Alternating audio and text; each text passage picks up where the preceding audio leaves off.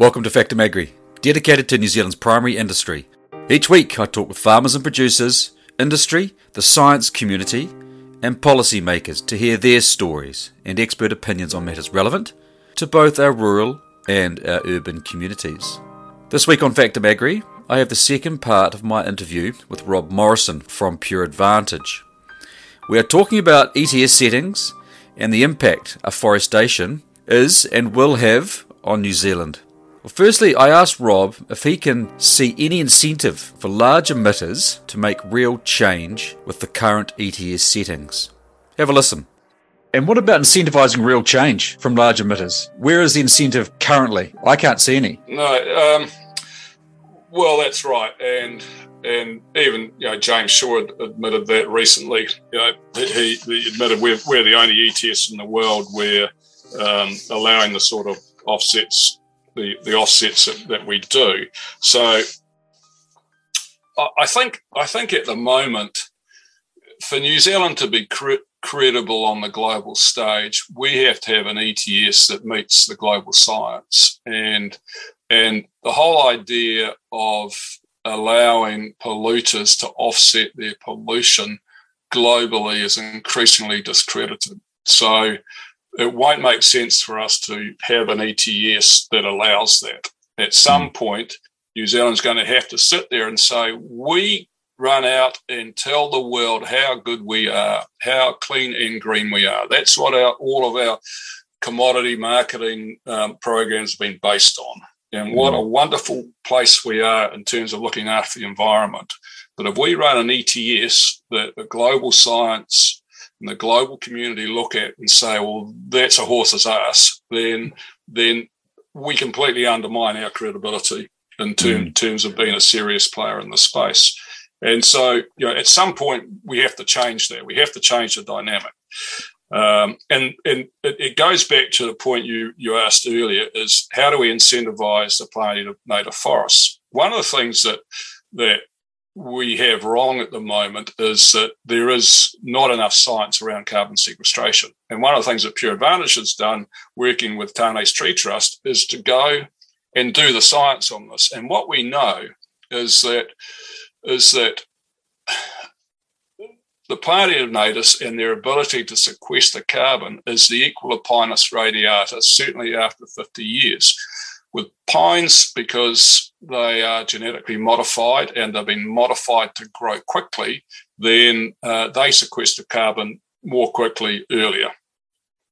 But they stop sequestering carbon when they stop growing. And so after they reach sort of peak growth at sort of 30 or 40 years, the tables start to change. And native trees, particularly our podocarps, as they grow, they continue to sequester carbon, and we get more and more. But one of the anomalies we have in our schemes at the moment is that because of the original Kyoto Accord and the fact that we had to draw a line in the sand in terms of a start date, we have regenerated native forests all pre-1989 that are sequestering massive amounts of carbon. So you go to Northland, you have regenerating totara, 70, 80 years old, which are sequestering enormous amounts of carbon, but they don't sit in any scheme. We do need to incentivise, and I think the simplest thing for the government to do, and the government's got a looming liability coming up, and we should briefly talk about that. But the easiest thing for the government to do is incentivise the planting of native trees on farmland, on iwi-owned land, in a similar way to the ETSs. So if you said the government will take the risk on this, but if you went to landowners, to iwi, and said, we'll pay you $2,500 a hectare to plant and look after regenerating forests or native forests or new forests on your land. Somewhere akin to where the ETS currently sits at the moment in terms of Pinus radiata. But the government keeps all those. It's at the government's risk, and the government keeps any of the credits. There's no credits that the individual farmers have to worry about. And you can do that outside the ETS. You don't have to sit down and try and redevelop the ETS, which is complicated anyway.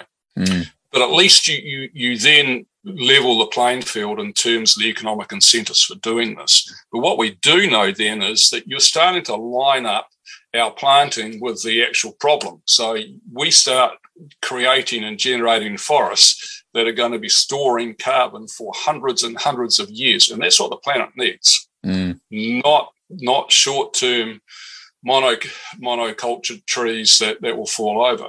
Mm. So what's the incentive for the government to do that? So yeah, well, the incentive, I think, sorry. No, you go, yeah. The incentive is Glasgow and our commitment in Glasgow. So on our NDC, our nationally defined contribution, James Shaw went to Glasgow and we set a new emissions reduction target for 2030. And personally, I don't think there was a lot of thinking that went into that. I think we were embarrassed about the fact that New Zealand was going to Glasgow.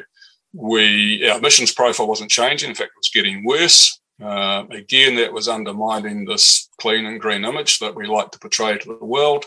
So we went to Glasgow, banged out a new target, and then went, wow, okay, how are we going to pay for that? And pretty quickly, everyone understood we were going to be about 1 million tonnes of carbon short by 2030 on our current emissions profile. But instead of really coming back to New Zealand and saying we're going to have to go hammer and tong to reduce our emissions, pretty much the cop-out was to meet the shortfall, about 1 million tonnes, we will buy foreign credits for that. So we will go to the Californian scheme or the European scheme or some other scheme yet to be invented, and buy offsets that New Zealand would go and spend that money. And remember when the Prime Minister, James Shaw, came back and said, this is a binding commitment. Mm.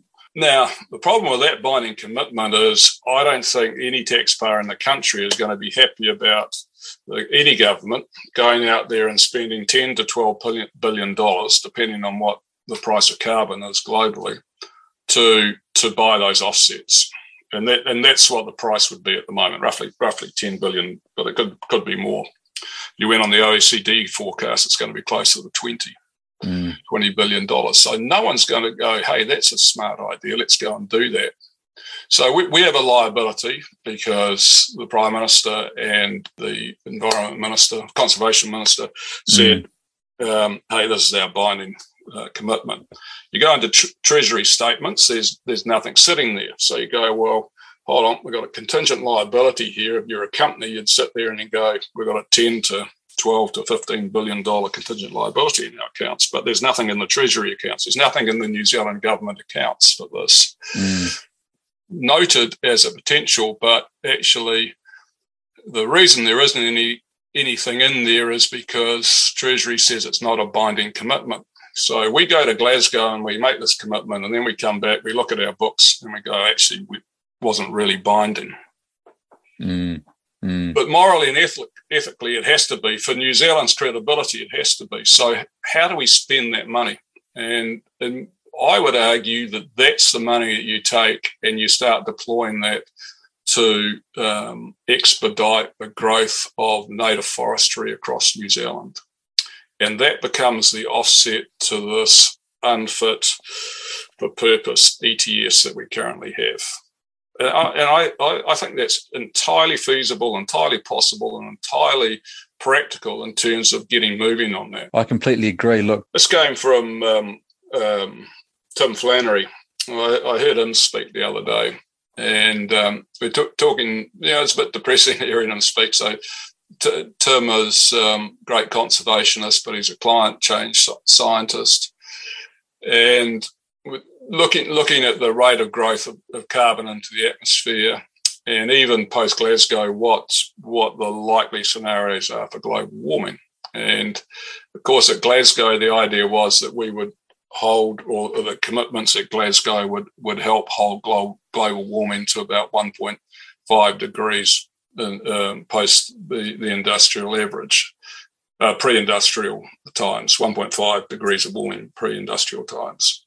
And in Glasgow, the commitments would, if people fulfilled them, if governments and countries fulfill them, would see us warm to somewhere between 2.4 and 2.7 degrees.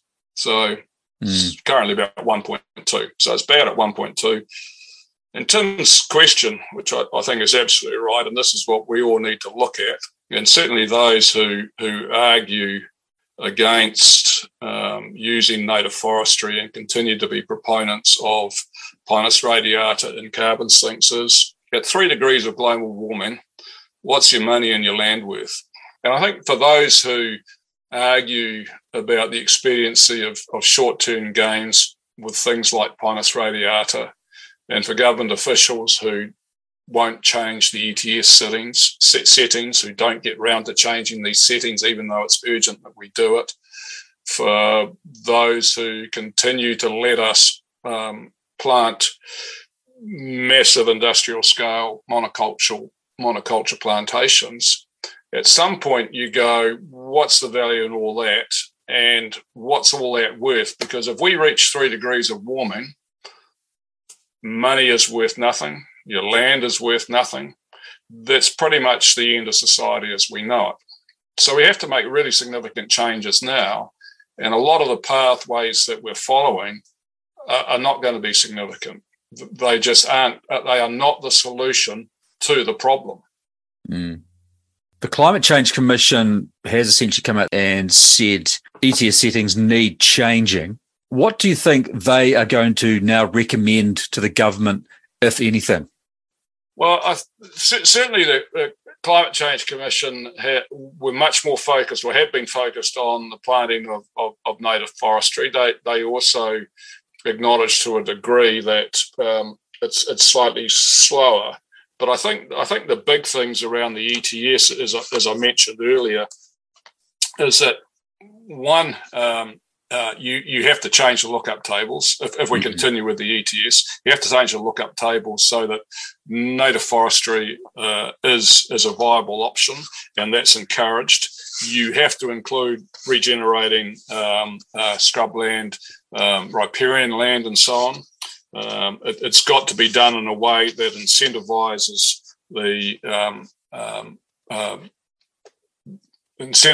planting, but also incentivizes the way people look after that land. I think the whole ability for polluters to offset on a one-for-one basis their emissions has to change. I think that's an absolute nonsense at the moment, and I do think, I mean, the government acknowledges that we're out of line on that.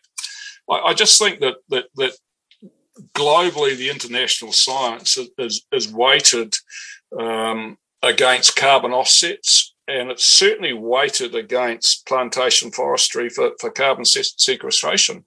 There's huge weight now of international science coming out around the fact that plantation forestry is not the solution to this global issue, and you know, New Zealand's sort of stuck in a 90s time warp. We have to change out of it, and so the only way to do that is to change the ETS settings, because that's the driver at the moment. Mm. And as a farming and food producing nation, and of course close to 50% of our emissions come from agriculture. But as a farming nation, where other nations simply aren't farming to the same degree, do we have to accept that we will percentagely have higher emissions than other nations? No, I don't think we have to accept that. I think we do have to do more about it. So, but I think again that if you looked at, if you say you went back to a standard farm and you looked at it and you said, what? Or how do we balance that? Mm. On almost, unless you're sort of prime land in the Waikato flatland, you know, most farms, and certainly most hill country farms, have areas of the farm which aren't suitable for farming, or it's not overly productive. Mm. I think what we need is a mixed model in terms of farming. I think most farmers understand this now, where you go, okay, well, let's get going on that. Let's take that land, retire it, and we'll plant that in native trees, because This is just not about our generation, which is where most of the forestry seems to be focused. This is about our children and our grandchildren. So if we take that unproductive land, the marginal land, and say, let's part that into native forestry, we're then reducing the problem that our children and our grandchildren are going to face. Because it's not, if you're planting the wrong tree, if your focus is trying to reduce carbon sequestration, to increase carbon sequestration, then pick the right tree to do that. Don't try and solve this problem in the next 20 years because we've got artificial deadlines. We have to plant trees that are capable of absorbing and sequestering carbon for years and years. And there's a really important element on this too, is that a plantation is not a forest. What we know in terms of diversified forests, of sustainable forests, is that an enormous amount, probably up to 20% of their carbon sequestration is in the ground. It's in the humus in the ground, it's in the soil. And you don't get that in plantation forestry. You don't. So, but also plantation forestries don't regenerate. If you cut them down, you have to replant them. If you leave them, they die. So we have to build sustainable forestries. You can't simply sit there and go, hey, the economic return to me is such that in the next 30 years I'm going to make a whole lot of money, and then, wow, that's still someone else's problem at the end. And I think the more accurate description for carbon farming, particularly when it comes to the use of exotics, mainly Pinus radiata, and permanent carbon sinks, is carbon mining. It's not farming. It's mining, and they will mine those trees until the trees are no good, and then that's someone else's problem. Rob, I thank you very, very much for your time today. You're welcome, Angus. We have regenerating native forests, or pre-1990 forests, in this country that are sequestering an extraordinary amount of carbon, but not being recognised because of an imaginary line in the sand. We have every right to be aggrieved about this. We have been fleeced. As I said last week, we need a long-term plan that will actually deliver results. Regenerating native vegetation will have the ability to sequester carbon essentially forever. Not only are monoculture exotic forests negatively impacting rural communities by consuming good food-producing country and locking up large areas of land, but these exotic carbon sinks, or mines as Rob called them, are a pollution dumping ground for multinational polluting corporations who don't need to make real changes to how they operate. That is not good enough, and change needs to happen now. Tick tock. January 1 is not far away. Well, that's all from me this week. Thank you for listening, and catch you next time.